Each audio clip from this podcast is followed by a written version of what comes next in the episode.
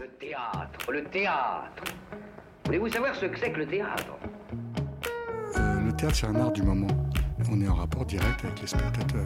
Pièce détachée, il faut que le théâtre présente une autre forme, une autre manière de vivre. Tous les lundis de 20h à 21h Finalement, le théâtre n'existe que par le regard du spectateur qui le fabrique. sur Radio Campus Paris. Le théâtre est pour tout le monde, pour vous comme pour les autres. Faut pas être exclusif. Petite bêtise déjà. Bonsoir à toutes et bonsoir à tous. On est ravis de vous retrouver pour cette première émission de pièces détachées de l'année 2017. Et à cette occasion, on a le grand plaisir de recevoir Caroline Marcillac, directrice de Théâtre Ouvert, Centre national des dramaturgies contemporaines. Une interview qui s'insère dans la série de celles qu'on vous propose depuis le début de saison de directeurs et directrices de lieux de création en Ile-de-France et au cours de laquelle cette interview il sera notamment question d'écriture théâtrale.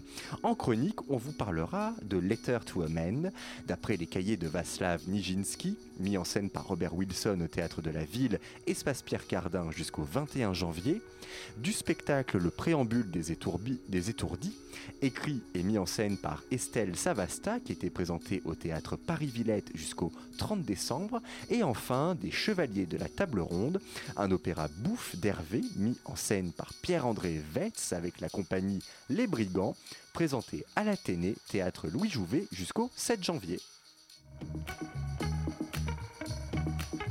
Pièce détachée, les arts vivants à la radio. Alors, ça y est, on est en plein dedans, dans cette fameuse semaine des bonnes années et meilleurs vœux d'ailleurs. Bonne année à tous et meilleurs vœux à tous pour cette année.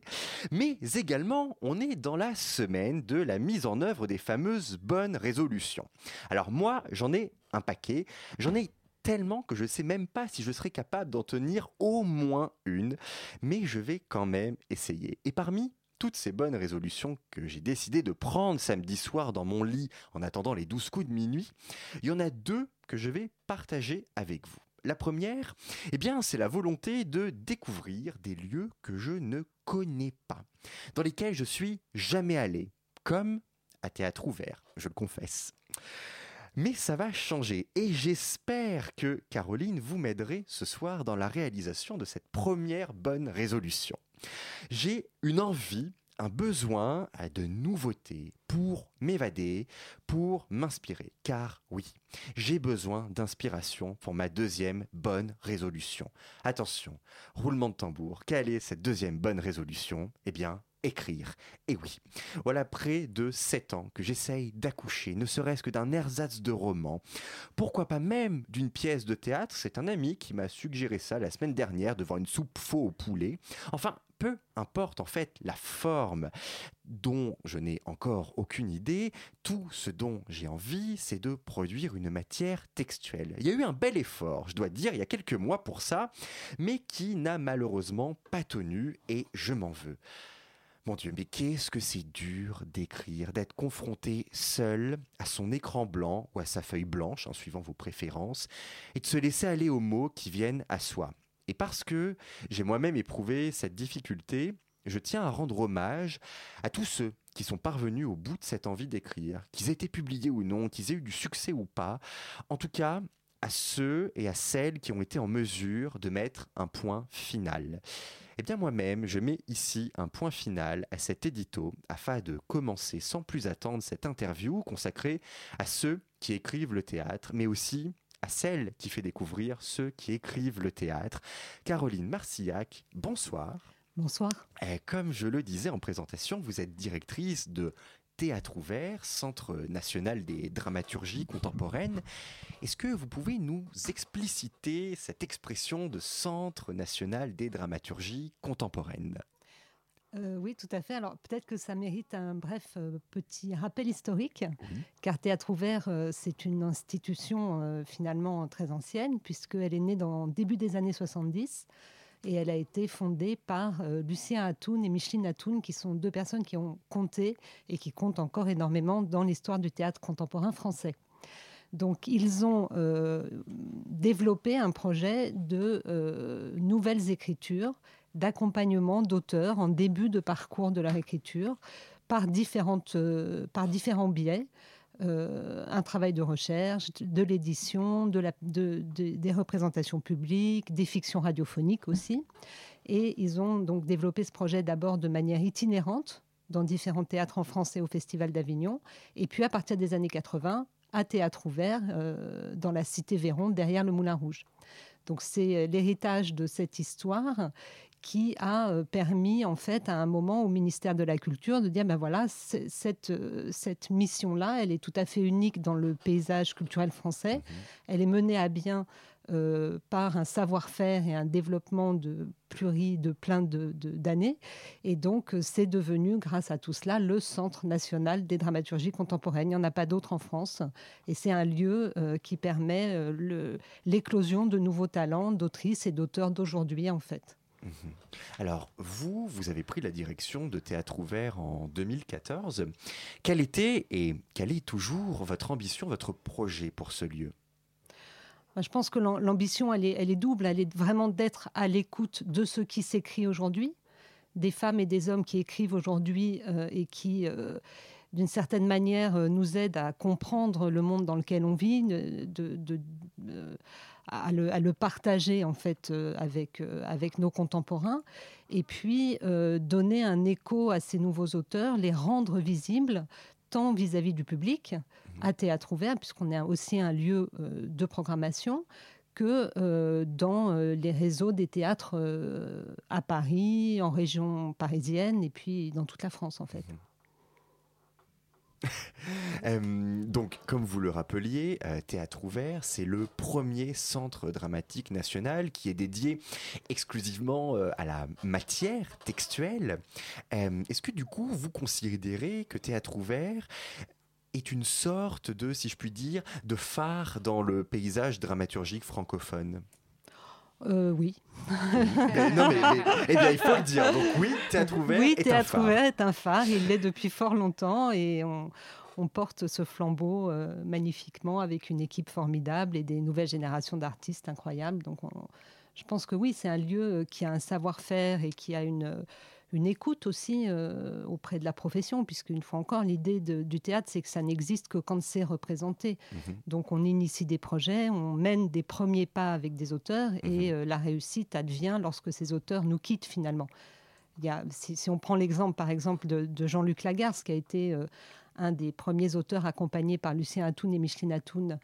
Euh, et qui a débuté dans le cadre de Théâtre Ouvert, qui a débuté à Théâtre Ouvert et qui est devenu euh, l'auteur conseil, le metteur en scène conseil, et qui, y compris, est maintenant euh, monté par des gens qui n'étaient pas nés ou à peine lorsque lui est mort. Donc, je pense que c'est en ce sens que cette mission-là, elle est oui, elle est importante et qu'on et que, et essaye en effet d'être un peu à la croisée des chemins de ces nouvelles écritures à théâtre ouvert. Mhm. Il n'y a pas du coup une certaine pression qui accompagne le fait d'être ce phare finalement dans, le paysage dramaturgique euh, francophone, de se dire justement tout le monde nous regarde, c'est un peu nous qui d'une certaine manière donnons peut-être le là de, de, certaines tendances dramaturgiques. Euh, non, je pense qu'heureusement, d'ailleurs, il y a quand même une. Euh, on ne prétend pas à l'exhaustivité, évidemment. On est un petit endroit, euh, dynamique mais petit. Euh, et surtout, on est favorable à la multiplicité des, initiatives mhm. autour de l'écriture contemporaine, qui reste quand même un enjeu dans la diffusion des grands théâtres en France. Mhm. Donc, on n'est pas du tout. On se sent pas de pression. Il y a une ligne artistique et éditoriale. Il y a des choix qui sont opérés. De toute façon, on ne peut pas tout faire et on est euh, heureux de partager ces choix avec euh, notre public et avec euh, le reste du réseau, avec les écoles de théâtre avec qui on travaille, avec tout un tas de gens. Et après, heureusement, on n'est pas les seuls à travailler sur ces questions de l'écriture contemporaine. Non. Alors du coup, la particularité de Théâtre Ouvert, comme vous venez de le dire, c'est de promouvoir l'émergence des nouvelles écritures et donc le renouvellement de la dramaturgie contemporaine. Et pour cela, il a été créé au sein du théâtre une école que vous appelez l'EPAT, l'école pratique des auteurs de théâtre. Est-ce que vous pouvez nous expliquer un petit peu le fonctionnement de, cette école? Oui, tout à fait. En fait, c'est une école qui euh, vraiment euh, qui part des textes et des auteurs. Euh, et qui vise à mettre, à, favoriser le passage au plateau de ces nouvelles écritures. En gros, à partir du moment où on s'intéresse à un auteur et au texte qu'il a écrit, euh, après un travail qu'on peut mener avec lui euh, en tête à tête, je dirais, de suivi, d'accompagnement dramaturgique, pardon, il y a un moment, on va euh, proposer à cet auteur de travailler avec un metteur en scène professionnel aguerri, une équipe d'acteurs, et de se retrouver tous ensemble pour développer l'écriture du texte en question. Donc ça, ça c'est des sessions en fait qui vont durer une quinzaine de jours, on va dire en moyenne, et qui donnent lieu toujours à des restitutions publiques.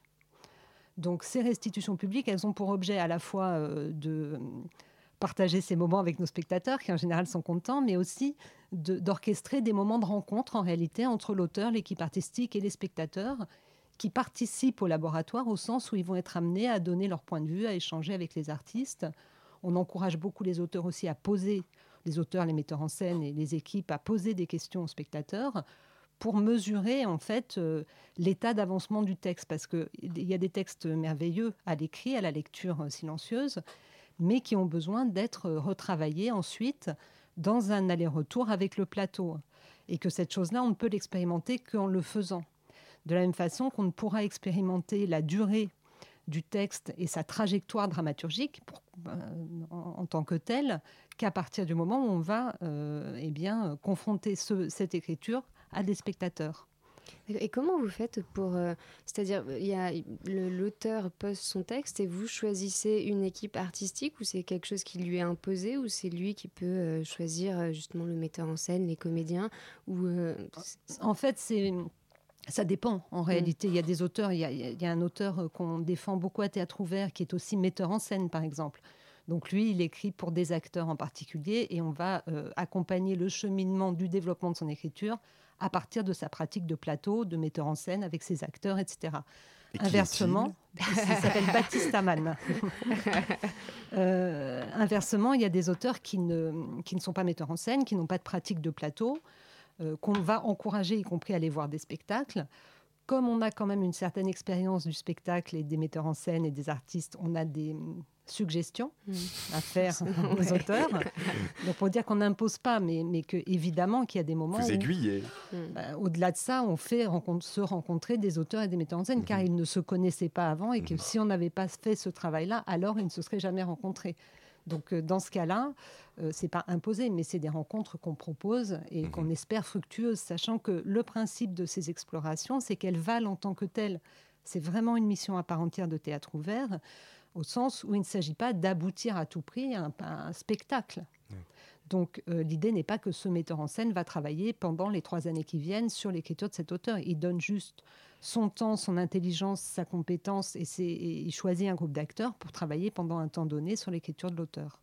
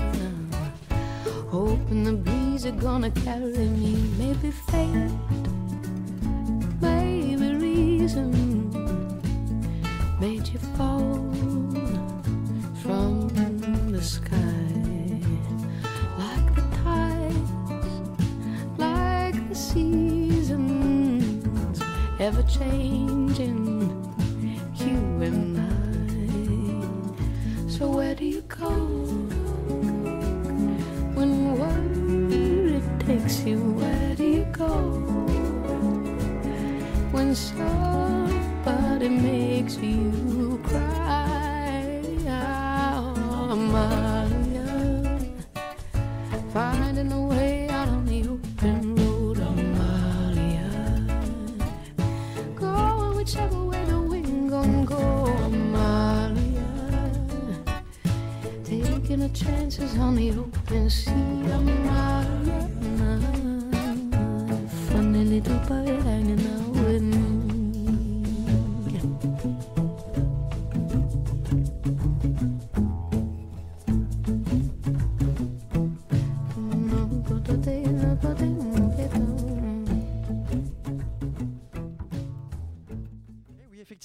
C'est pas mal. hein, tu nous avais dit, vous allez voir ce soir la musique. Oui, je confirme, c'est pas mal. Donc, l'artiste Mélodie Gardot, le morceau Amalia, tiré de l'album The Absence. Et nous, nous sommes toujours en compagnie de Caroline Marcillac, directrice de Théâtre Ouvert, pour parler de ce lieu et parler de texte. Et justement, j'ai une question à vous poser. Face à l'arrivée euh, de la technologie dans les spectacles, euh, parfois même à outrance, je trouve, euh, face également à la multiplication de formes théâtrales relatives à la performance, quelle place occupe encore le texte et avec lui les mots dans le théâtre français? Au- en 2017, selon vous? Waouh Très très vaste question. Euh, je rajouterais bien à votre questionnement aussi la question des écritures de plateau, qui est une chose qui nous est beaucoup renvoyée, c'est-à-dire Oui. les moments où des artistes écrivent ensemble Oui. sans fixer de texte. en Exactement, j'ai oublié. C'est très Donc, à la mode aussi. effectivement, euh, en tout cas, ce que ce courant de, de- de ces collectifs en particulier euh, euh, signifie et manifeste, c'est une vraie présence de l'écriture et du texte, et en tout cas de la prise de parole sur les plateaux. C'est-à-dire qu'heureusement, les choses ne s'opposent pas les unes aux autres. Il y a sans doute des mouvements de balancier. Il y a des moments où euh, c'était vrai aussi dans la musique contemporaine. On s'est éloigné de la narration, de la fiction. Elle était même suspecte en réalité Mhm. euh, au profit euh, des arts visuels, de l'intégration dans les spectacles des arts visuels, de la musique, de la chorégraphie, etc. Mais le texte n'a jamais vraiment disparu. Ce qui est intéressant aujourd'hui, c'est de voir des démarches d'écrivains qui, euh, euh, comment dire, qui, qui s'inspirent aussi de cette période passée et qui intègrent même dans leur écriture et dans leur rapport au plateau. euh, ce que vous dites, ces Oui. nouvelles technologies, la performance, etc. Donc je, je crois que en réalité, je- moi l'impression que j'ai, c'est que les artistes aujourd'hui, les artistes de plateau, ont de plus en plus besoin d'auteurs, ne serait-ce qu'en tant que dramaturges, c'est-à-dire présents à leur côté pour euh, façonner la dramaturgie, c'est-à-dire faire en sorte que, euh, une fois dit qu'on a des choses à se dire sur le plateau, euh, il y a une trajectoire, ça tienne la route, quoi. Sur- dans, dans une certaine durée qui est celle prévue pour la représentation, que ça dure une heure ou quatre heures, peu importe. Donc je vois pas que. Moi, j'ai pas du tout la sensation que les auteurs avec lesquels nous travaillons euh, se sentent complètement euh, mis sur la touche. Le problème, c'est la diffusion du théâtre contemporain en France, mais c'est un problème euh, bien, très ancien en réalité, hein, pas du tout euh, nouveau, pas du tout lié à l'arrivée de ces nouvelles technologies, de ces nouvelles pratiques, etc., mais plus lié euh, à la, la- la sacralité qu'on a des textes classiques. euh, dans, dans les scènes nationales, en fait. Mhm. Alors qu'en réalité, on se rend compte qu'en particulier, d'ailleurs, pour le public plus jeune, c'est beaucoup plus, euh, comment dire, partageable, joyeux, intéressant de venir écouter un artiste qui a peut-être euh, maximum 10 ans de plus qu'eux, parler du monde dans lequel on vit et intégrer, y compris euh, tout ce dont vous parlez. Oui, bien sûr. Alors, il y a une activité euh, sur laquelle j'aimerais qu'on revienne, euh, qui euh, fait toute la caractéristique du lieu. En même temps, ça a du sens vu la mission de Théâtre Ouvert. C'est l'édition de textes de théâtre. Vous publiez des manuscrits que vous recevez et vous disposez pour cela de deux collections, Tapuscrit et Enjeu.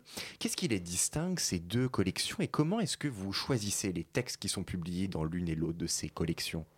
Alors, en fait, il n'y a plus de collection à Théâtre Ouvert. Mince alors, on m'a dit des bêtises. On en est à une seule Euh, maintenant Oui, en fait, en tout cas, depuis mon arrivée, on n'a publié que dans la collection Tapuscrit, c'est-à-dire la collection de pièces de théâtre. Euh, les enjeux euh, réunissaient à la fois des textes théoriques et des textes bah, de- de- des pièces, en fait. Donc là, on se concentre, on se concentre réellement sur l'idée d'accompagner les premiers pas d'un auteur, y compris dans son statut d'auteur, euh, en le publiant, en publiant ses son ou ses premiers textes. Sachant que euh, c'est toujours pareil. L'idée à terme, c'est que euh, il s'émancipe d'une certaine manière. C'est vraiment des démarrages d'aventure avec ces auteurs. Donc là, par exemple, ce- cet auteur dont je vous parlais tout à l'heure, qu'on défend beaucoup, qui s'appelle Baptiste Amann, on a publié le premier volet de sa trilogie, qui s'appelle Des territoires, nous sifflerons la Marseillaise, et on va publier le deuxième et le troisième volet. Et après, on verra. Mais donc l'idée, c'est vraiment d'être là au démarrage des, des- des écritures. quoi. Et le livre, il est vendu qu'à théâtre ouvert ou alors dans des librairies Non, non, il est vendu. théâtrales oui, oui. Il est tout à fait. Il est vendu à théâtre ouvert, bien sûr, et il est vendu euh, dans, dans un certain nombre de librairies en France. Mhm. Alors, vous mettez en contact les auteurs avec euh, tous les acteurs du processus de création, alors qu'il s'agisse, comme vous l'avez dit, donc de l'édition, de la production, euh, de la diffusion. Alors, bon, c'est des termes qui sont, en tout cas pour moi, je sais pas pour vous, qui sont, ils sont présents, mais ils sont toujours un petit peu vastes. On ne sait jamais trop euh, comment tout fonctionne. Est-ce que vous pouvez euh, un petit peu nous, nous éclairer et nous dire comment euh, se passe la vie d'un texte, par exemple, en tout cas au théâtre euh, ouvert euh, de À théâtre ouvert. Ah, ai pensé, là, je me suis dit, vous allez me faire taper sur les doigts. enfin, voilà, la vie d'un texte de- du début, du commencement, on va dire, jusqu'à la fin. Donc euh, déjà, donc à théâtre ouvert, on reçoit à peu près 500 manuscrits par an. On répond absolument à tous les auteurs. Il n'y a pas de comité de lecture comme il y a ailleurs euh, externe. C'est toute l'équipe, toute l'équipe permanente de théâtre ouvert lit des textes, rédige des rapports de lecture et tous les mois, on se réunit autour des textes qui ont été lus et des rapports de lecture qui ont été euh, euh, construits pour échanger sur le devenir de ces textes. Donc évidemment que euh, on ne fait pas quelque chose de tous les textes qu'on reçoit. euh, et qu'y compris, on peut se contenter de faire une réponse circonstanciée à l'auteur, de le recevoir pour euh, eh bien, euh, discuter avec lui de son écriture, de là où il en est, de ce qu'on a compris, pas compris. Donc ça, c'est là aussi, c'est un travail très souterrain qui n'est pas vu par le public, mais qui est une mission à part entière de théâtre ouvert. Donc après, admettons qu'on ne s'en tienne pas là. donc euh, la, la- la chose qu'on pourra... Donc il s'agit de nouveaux textes, c'est-à-dire de textes inédits. Voilà, c'est une des conditions. Quand, vous, quand ils envoient, quand on envoie le manuscrit, il faut qu'il n'ait jamais été édité ou joué ou monté. Voilà. Ok. C'est la règle. Après, Mhm. euh, donc, on reçoit ces textes, on lit les manuscrits, on travaille avec l'auteur, parce que sinon, si le texte est déjà édité, notre travail n'a pas de sens. Mhm. Et puis, si on décide d'aller plus loin, de le passer au plateau, il y a plusieurs euh, façons de faire. C'est-à-dire que soit on peut effectivement le euh, euh, monter une session de l'école pratique des auteurs de théâtre avec un metteur en scène, des artistes, etc. Soit on donner une première lecture publique pour que l'auteur entende son texte. Donc là aussi, on va choisir, y compris avec l'auteur hein, ou l'autrice. C'est pas, euh, on n'est pas obligé de choisir tout seul. Mais on va choisir des artistes qui vont porter le texte. On va en donner une première lecture à théâtre ouvert et on va essayer aussi de convier des gens que ça va intéressés de travailler avec, euh, avec ces textes. On va les faire lire aussi. On travaille avec cinq écoles supérieures de théâtre en France, dont le Conservatoire à Paris, le Conservatoire national d'art dramatique, l'école de théâtre de Paris. Et euh, on fait lire des textes aussi à ces, à ces étudiants. Ils rédigent des rapports de lecture. C'est comme un transfert de savoir-faire. Et à un moment, eh bien, euh, on va développer du mieux qu'on peut, on va dire, le texte jusqu'à ce que ça aboutisse, toujours dans l'idée que l'essentiel, c'est qu'au bout d'un moment, il y ait un spectacle de théâtre à partir de ce texte. Pas forcément chez nous d'ailleurs. L'essentiel, c'est que ça existe. Chez nous Ça ou peut aller chez les concurrents, pas de problème. Non, du moment que ça existe. Euh, Vous parlez justement de, des grandes écoles comme le conservatoire, euh, euh, l'école, enfin il y a aussi le TNS, j'ai vu le TNS, de- l'école de théâtre de Bordeaux, Ouais, est-ce que, l'école vous- du Nord. Est-ce que vous pensez justement que les jeunes artistes en général ne sont pas euh, sensibilisés aux nouvelles écritures, enfin en tout cas assez sensibilisés dans les écoles? Euh, euh, je sais pas. Et puis toutes les écoles ne fonctionnent pas tout à fait de la même façon. Non, je pense que par contre, ce qui est important, c'est que nous le fassions. Mm. Là aussi, c'est important que euh, des futurs praticiens du théâtre, des acteurs, qui vont aussi être les porteurs de projets la plupart du temps, lisent des, des- des textes d'auteurs contemporains, rencontrent ces auteurs, aussi dans l'idée que ça peut nouer des relations et qui peuvent euh, dire qu'on peut se rendre compte qu'il n'y a pas que le texte, il y a aussi la personne, il y a l'auteur avec qui on peut travailler euh, pour développer de nouvelles choses aussi. Donc c'est tout ça s'enrichit, Mm. s'alimente. Donc, je ne sais pas si ça- on le fait pas assez, mais je, je suis. Bon, en tout cas, ils le font avec vous, c'est déjà Voilà. pas mal. Oui, non, mais ça, vous avez bien fait de rappeler que l'auteur, c'est une personne, ce n'est pas juste son texte qu'on entend, il y a bien une personne derrière qui a écrit, qui existe et, et avec qui on peut effectivement euh, interagir. Alors, en parlant d'interaction, euh, quel rapport euh, entretient Théâtre Ouvert? Alors, euh, avec son environnement, donc comme on le disait, euh, Théâtre Ouvert est installé dans le 18e arrondissement, Cité Véron, juste à côté du Moulin Rouge, au pied de Montmartre, plutôt chouette comme endroit. Et plus généralement, comment Théâtre Ouvert euh, interagit avec le public? Comment est-ce que vous l'associez à la vie du lieu? En fait, on a plusieurs. euh, donc déjà, il y a tout ce travail souterrain dont on a beaucoup Oui. parlé là, et évidemment, donc on en a parlé un petit peu, mais ce travail souterrain donne lieu à des restitutions publiques. Donc ça peut être des premières, de premières lectures de textes, ça peut être des mises en espace, c'est-à-dire un travail plus abouti, mais qui n'a pas encore intégré les lumières, la scénographie, les costumes, etc. Et qui permet de rêver aussi sur ce que, avec les spectateurs, sur ce que peut devenir ce texte comme spectacle. Et puis aussi, on présente des spectacles. Euh, donc ça, c'est un- de- la meilleure façon de partager avec les publics, c'est de partager ces moments-là avec eux et puis de les associer à l'état d'avancement du travail, de leur faire rencontrer des artistes, etc. C'est un petit lieu, un théâtre ouvert, mais c'est convivial, et on peut dire ça. Je crois que c'est comme ça qu'on dit aujourd'hui. en tout cas, l'idée, c'est qu'il y a une porosité très grande entre les artistes, le public, l'équipe administrative, que tout le monde se retrouve le soir après les présentations publiques, échange. euh, voilà. Autour d'un petit verre. Voilà. Voilà, voilà. Donc, voilà.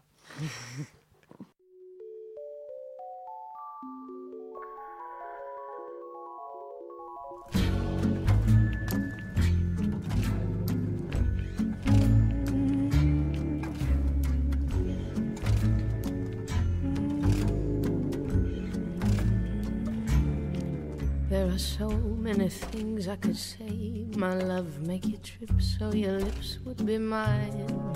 There are so many things I could do. My love, to convince you my love is divine. There are so many words I could tell you. There are so many moments of time.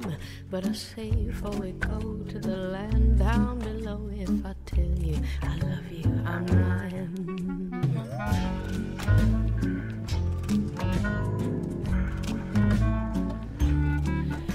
So many places to go, my love. There are so many places to find. There are so many worlds to explore, my love. There are so many stars yet to shine. There are so many secrets to tell you. There are so many men on the line. But I say before we go to the land down below, if I tell you I love you, I'm lying. I may be short a reason to call you up next time. So if you like your women sweet, consider me your wine, Lambo de la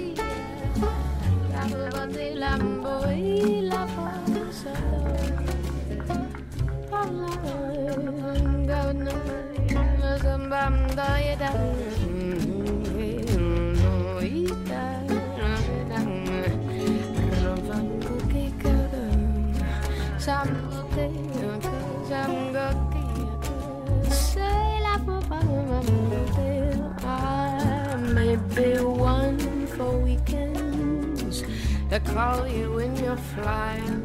But if I ever utter I love you, honey, I am lying. And if I look into your eyes and tell you, honey, I am lying. And if I ever whisper words unheard, such sultry words, oh, je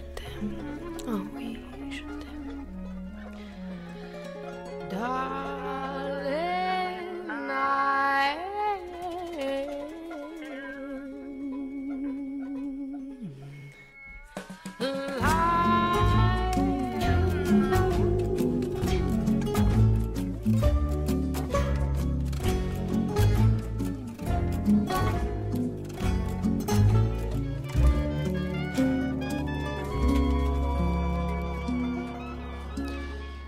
Morceau de la soirée, If I Tell You I Love You, bah tu vois, Alma, j'arrive à le dire. Elle croyait que j'allais pas réussir à le dire. Mais non, c'est l'italien avec laquelle j'ai un pro- la langue avec laquelle j'ai un problème, pas l'anglais. Donc, euh, toujours l'artiste Mélodie Gardot, tiré de l'album The Absence, et nous continuons l'interview avec Caroline Marcillac, directrice de Théâtre Ouvert.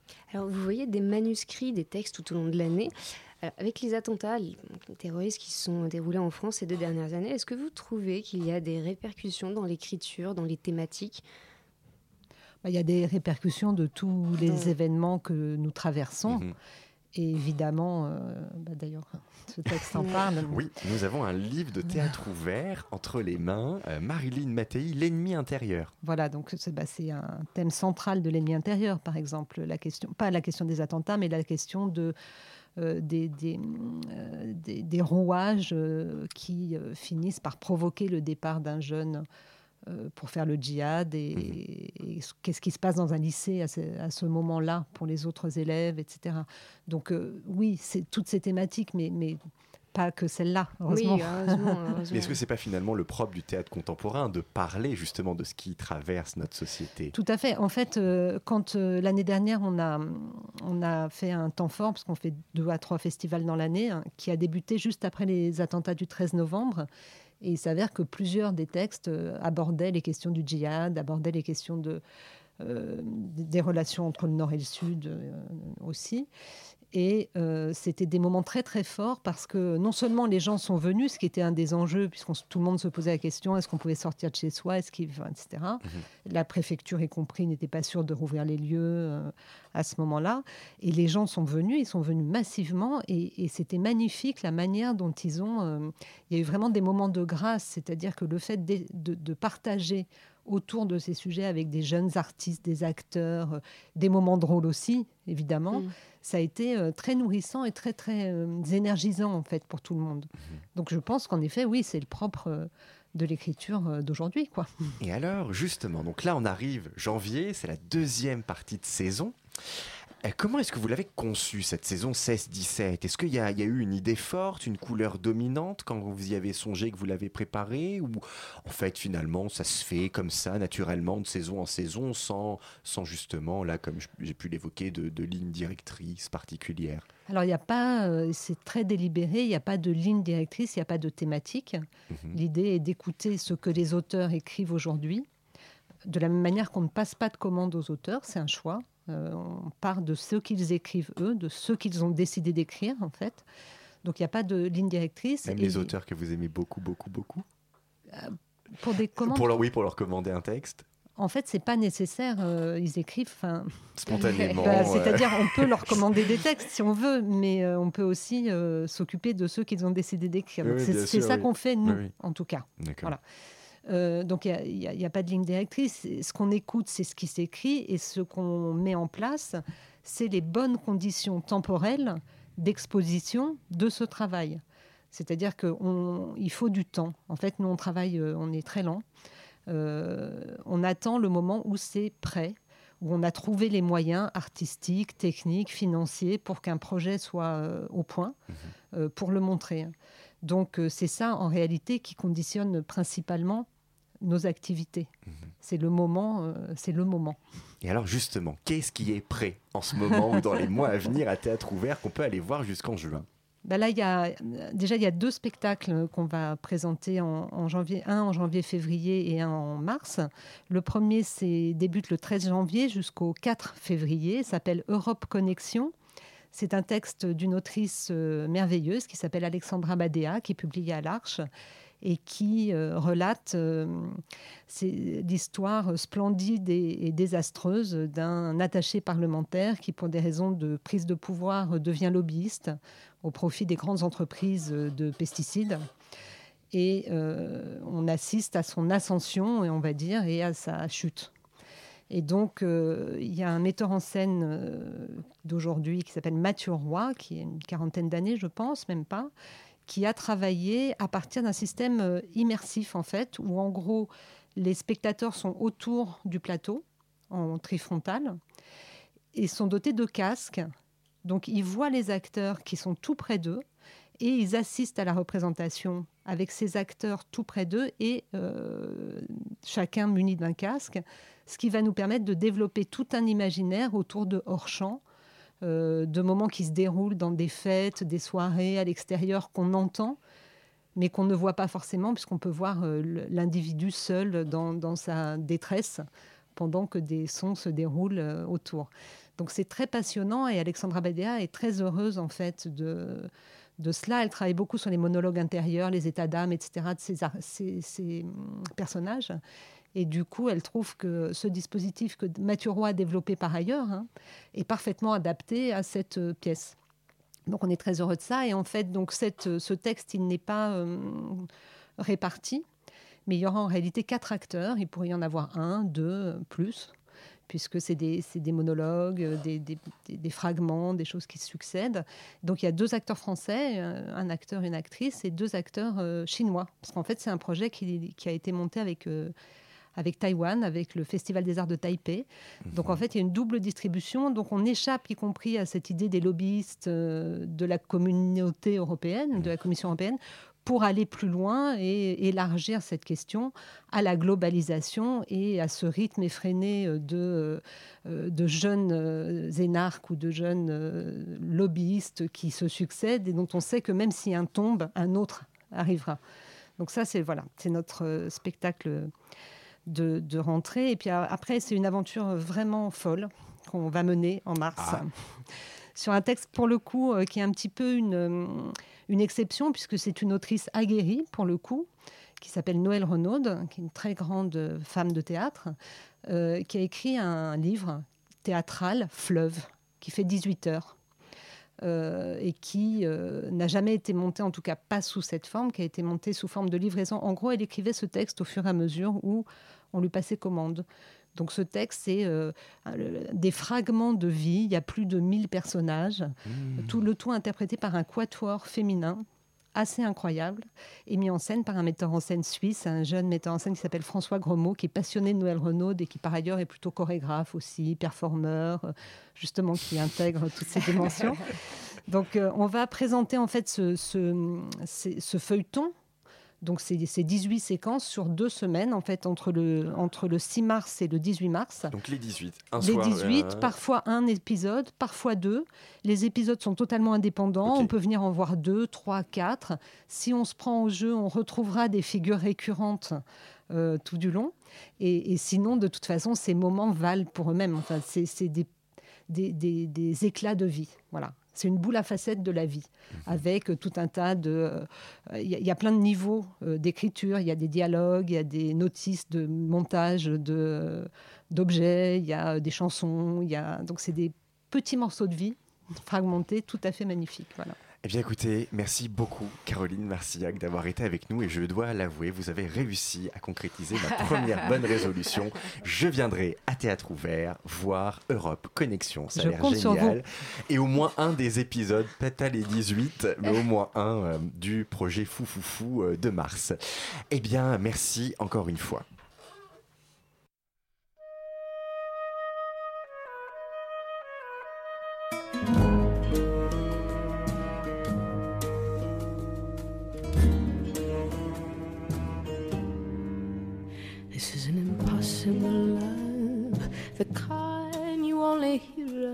Cinematic dreams. This is an impossible love with syndromatic schemes. It's never just as lovely as it seems. Yes, this is an impossible love. The flame in lust is inexhaustible love. And flames combust flames will be hand in. And why should two loves not agree? This is an impossible love. Though both of your arms would offer a tender caress, it's such an exhaustible love. Fueling my heart with only illusion.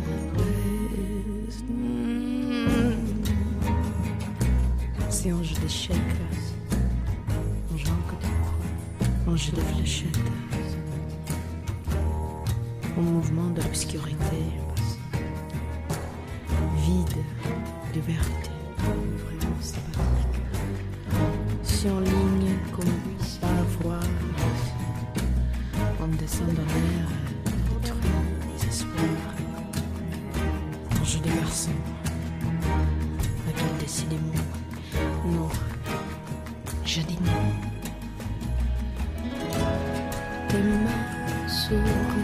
me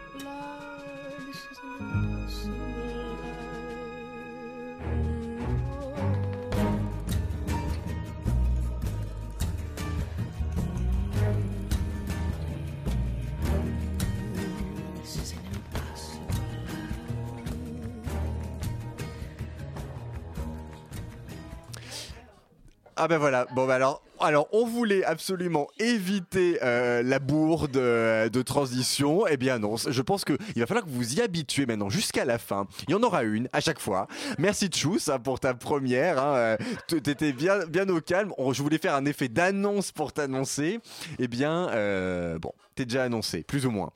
Eh bien, sans plus attendre, alors déjà je vous annonce la musique que vous avez écoutée, Impossible Love, toujours l'artiste Mélodie Gardot tiré de l'album The Absence, et tout de suite le tour de table des spectacles de la semaine. Il s'agit d'une, il s'agit d'une, histoire. euh, c'est- c'est-à-dire qu'en fait, il s'agit plus d'un concept d'histoire.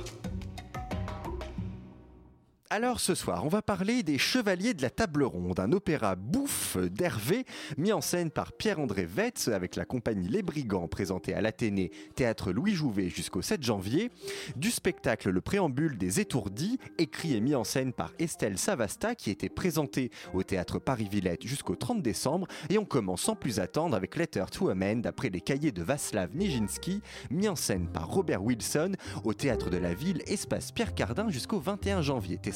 On y a été ensemble. Ah oui, on l'était, beaucoup. Wilson, avec qui plus est Mikhail Baryshnikov. Alors pour ceux qui ne connaissent pas, Mikhail Baryshnikov, c'est un danseur chorégraphe d'origine russe qui a été naturalisé américain et qui est considéré comme l'un des plus grands danseurs du XXe siècle. Alors ce qu'il faut savoir, c'est que notre très cher Robert et Mikhail avaient déjà collaboré ensemble il y a quelques années pour le spectacle The Old Woman qui était passé au théâtre de la ville et Baryshnikov partageait entre autres l'affiche avec Willem Dafoe, hein, c'est pas rien. Et c'est à l'issue de cette collaboration qu'ils ont décidé de remettre le couvert avec ce spectacle To a Man. Donc tout a commencé parce que Baryshnikov était très intéressé par le cahier de Nijinsky. Donc Vaslav Nijinsky, grand danseur lui aussi russe du début du XXe du XXe siècle. Il a entre autres révolutionné le monde de la danse au sein des ballets russes dirigés par Serge Diaghilev. Diaghilev qui fut d'ailleurs hein, l'amant de Nijinsky pendant plusieurs années. Et euh, d'ailleurs, Nijinsky le quittera pour se marier avec une femme. Et cette séparation, voilà. hein, ah voilà, ça arrive toujours. Alors là, c'est cette séparation en fait marque un tournant important puisque c'est à partir de ce moment-là que Nijinsky va développer une maladie, la schizophrénie. Il rédigera un journal dans la période où justement sa maladie commençait à se déclarer ce fameux cahier. Euh, et pendant six mois, il va écrire ses réflexions sur l'art, sur la religion, mais aussi sur les relations humaines, notamment son histoire avec Diaghilev. Et Robert Wilson a du coup décidé de créer ce spectacle, Letter to a Man, qui reprend donc ses cahiers, ce témoignage, et invite Mikhail Baryshnikov à interpréter Vaslav Nijinsky, qui sombre lentement vers la folie. Alors, au niveau de scénographie, pas de surprise, hein, on est bien dans l'univers de Robert Wilson, c'est très épuré, froid, le plateau est d'ailleurs presque nu, avec des lumières qui viennent structurer l'espace, et Mikhail Baryshnikov, le visage maquillé de blanc, en costume, qui est très beau d'ailleurs, hein, nous amènera... Oh, il a de- presque 60 ans, dis donc. Ah on bon, il pas, les hein. fait pas du tout, c'est incroyable. hein. Donc il nous amènera de tableau en tableau dans les méandres de la folie avec des sons, des paroles, des gestes, des chorégraphies qui se répéteront par moments, mélangeant l'anglais, le russe, le français. Eh ben, c'est un spectacle incroyable. Encore une fois, Bob Wilson m'a conquis. The, d'ailleurs, hein, l'esthétique de Wilson qui se mélange avec la sensibilité de Baryshnikov et le texte magnifique de Nijinsky. Alors, on se laisse emporter. Je suis toujours impressionnée dans les spectacles de Wilson par la précision et la subtilité de chaque geste, de chaque parole. Puis alors là, en plus, avec on a ces répétitions qui nous amènent vraiment dans la folie de cet homme et en même temps dans sa sensibilité.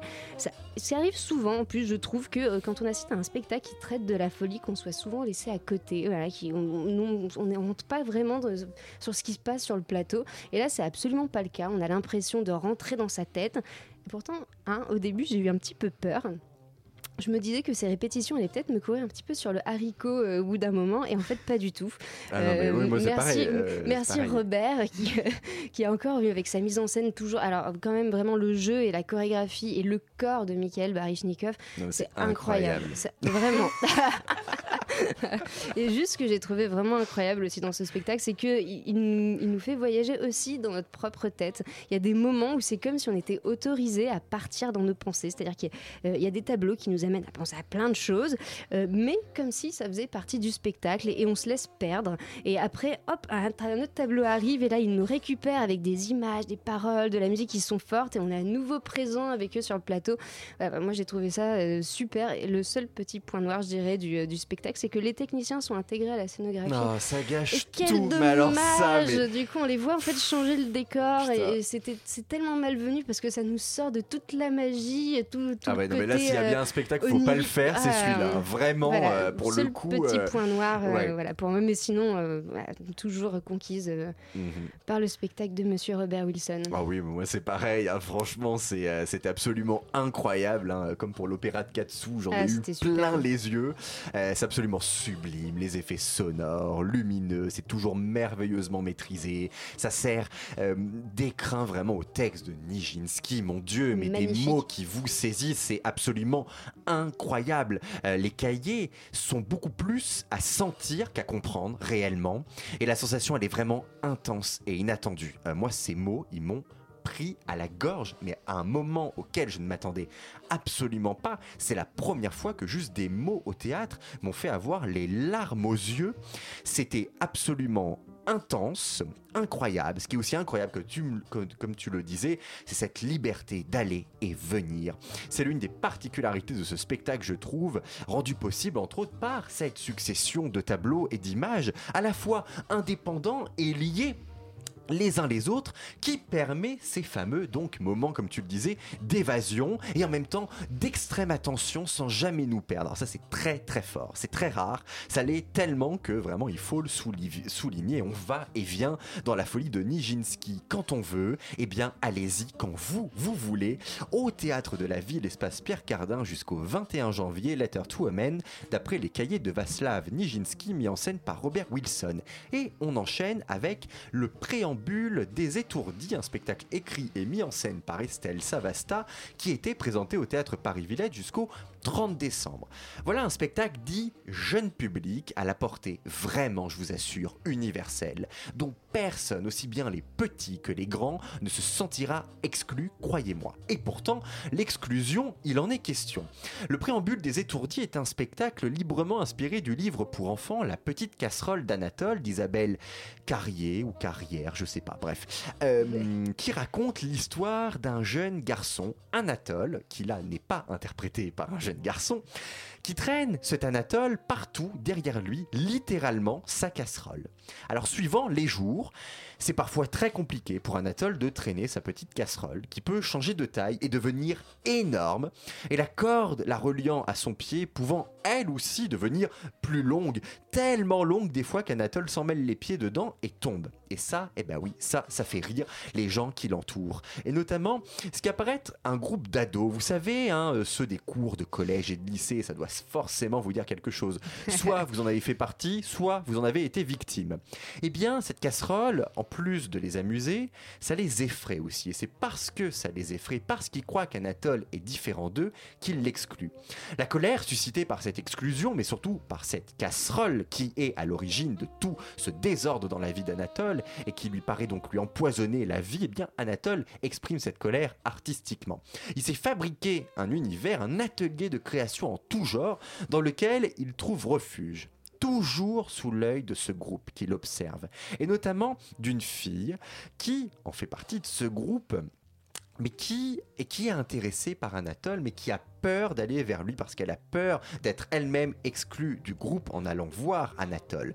Toutefois, elle finit par comprendre quelque chose de fondamental et surtout par assumer cette chose fondamentale, sa casserole à elle. C'est ce qui va la décider à aller voir Anatole et à l'aider avec sa casserole. Vous avez donc compris, je suis sûr, pourquoi je parlais d'universalité. C'est parce que tout simplement, le préambule des étourdis et le livre dont le spectacle est inspiré parlent de toutes nos casseroles, toutes nos casseroles à tous, les petites, les grandes les graves, les sans conséquences, qu'on se trimballe chaque jour et qui font ce qu'on est.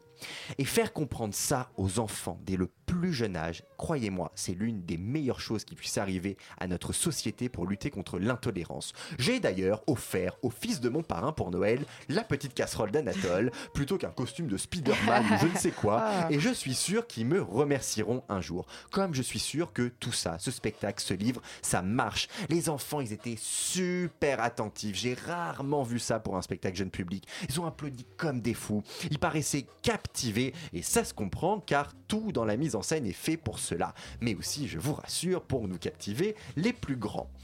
Pendant une heure, on est dans la chambre d'Anatole, à l'avant-scène, avec à jardin son lit au-dessus duquel sont pendus quelques vêtements, et à court l'espace de création d'Anatole avec son atelier qui fera son apparition au cours du spectacle. Et puis, il y a cette surface opaque, de la forme et de la taille d'un miroir, placée au milieu de la scène qui sépare Anatole du groupe qu'il observe constamment et dont on ne voit que les ombres. Il y a donc un effet opaque qui intrigue, mais il y a aussi tout un tas d'autres effets qui intriguent, qui amusent, qui émerveillent les enfants, moi aussi au passage. Mention spéciale aux effets rapides et bluffants de changement de taille de casserole et de cordes, c'était assez incroyable. Et surtout mention très spéciale à la musique de Paul Lévis qui accompagne merveilleusement la poésie de cette histoire et de ce spectacle. Tessa. Ah bah non, mais moi je suis... euh, on n'a pas trop de débat à faire ce soir. Non, nous deux. deux, pas du tout. On a, on a vu la même chose. Là, on a vu la est, même on chose. est- non, mais c'est un super spectacle. Les comédiens sont vraiment, ils sont super. Euh, c'est une manière, c'est très, c'est un sujet très joliment abordé. et C'est super poétique. Euh, alors vraiment, moi, ce que j'ai aimé dans ce spectacle, c'est que, enfin, pour une fois, non, parce qu'ils le font souvent au Théâtre Paris-Villette, mais c'est vrai que là, encore plus, je trouve, ils prennent pas les enfants pour des débiles. C'est-à-dire que vraiment, il n'y a pas de euh, le de jeu sur surjoué. Non, c'est euh, hyper fin et, et, euh, et d'ailleurs, ça se sent que les enfants sont tellement attentifs.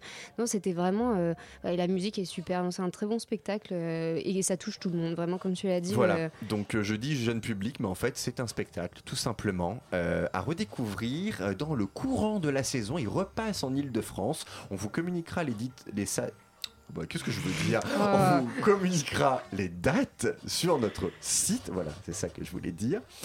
Le préambule des étourdis, spectacle écrit et mis en scène par Estelle Savasta, qui était présenté au théâtre Paris-Village jusqu'au 30 décembre. Et alors là, on est ravis ce soir, d'autant plus que nous vous introduisons une nouvelle chroniqueuse prénommée Tchous. Salut Tchous Hey, hey, hey Ah, le- Le mythique, le fameux.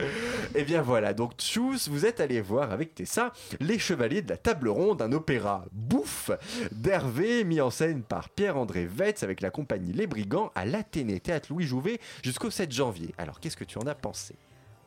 Prendre le mieux de l'autre, surtout quand l'autre est loin de moi.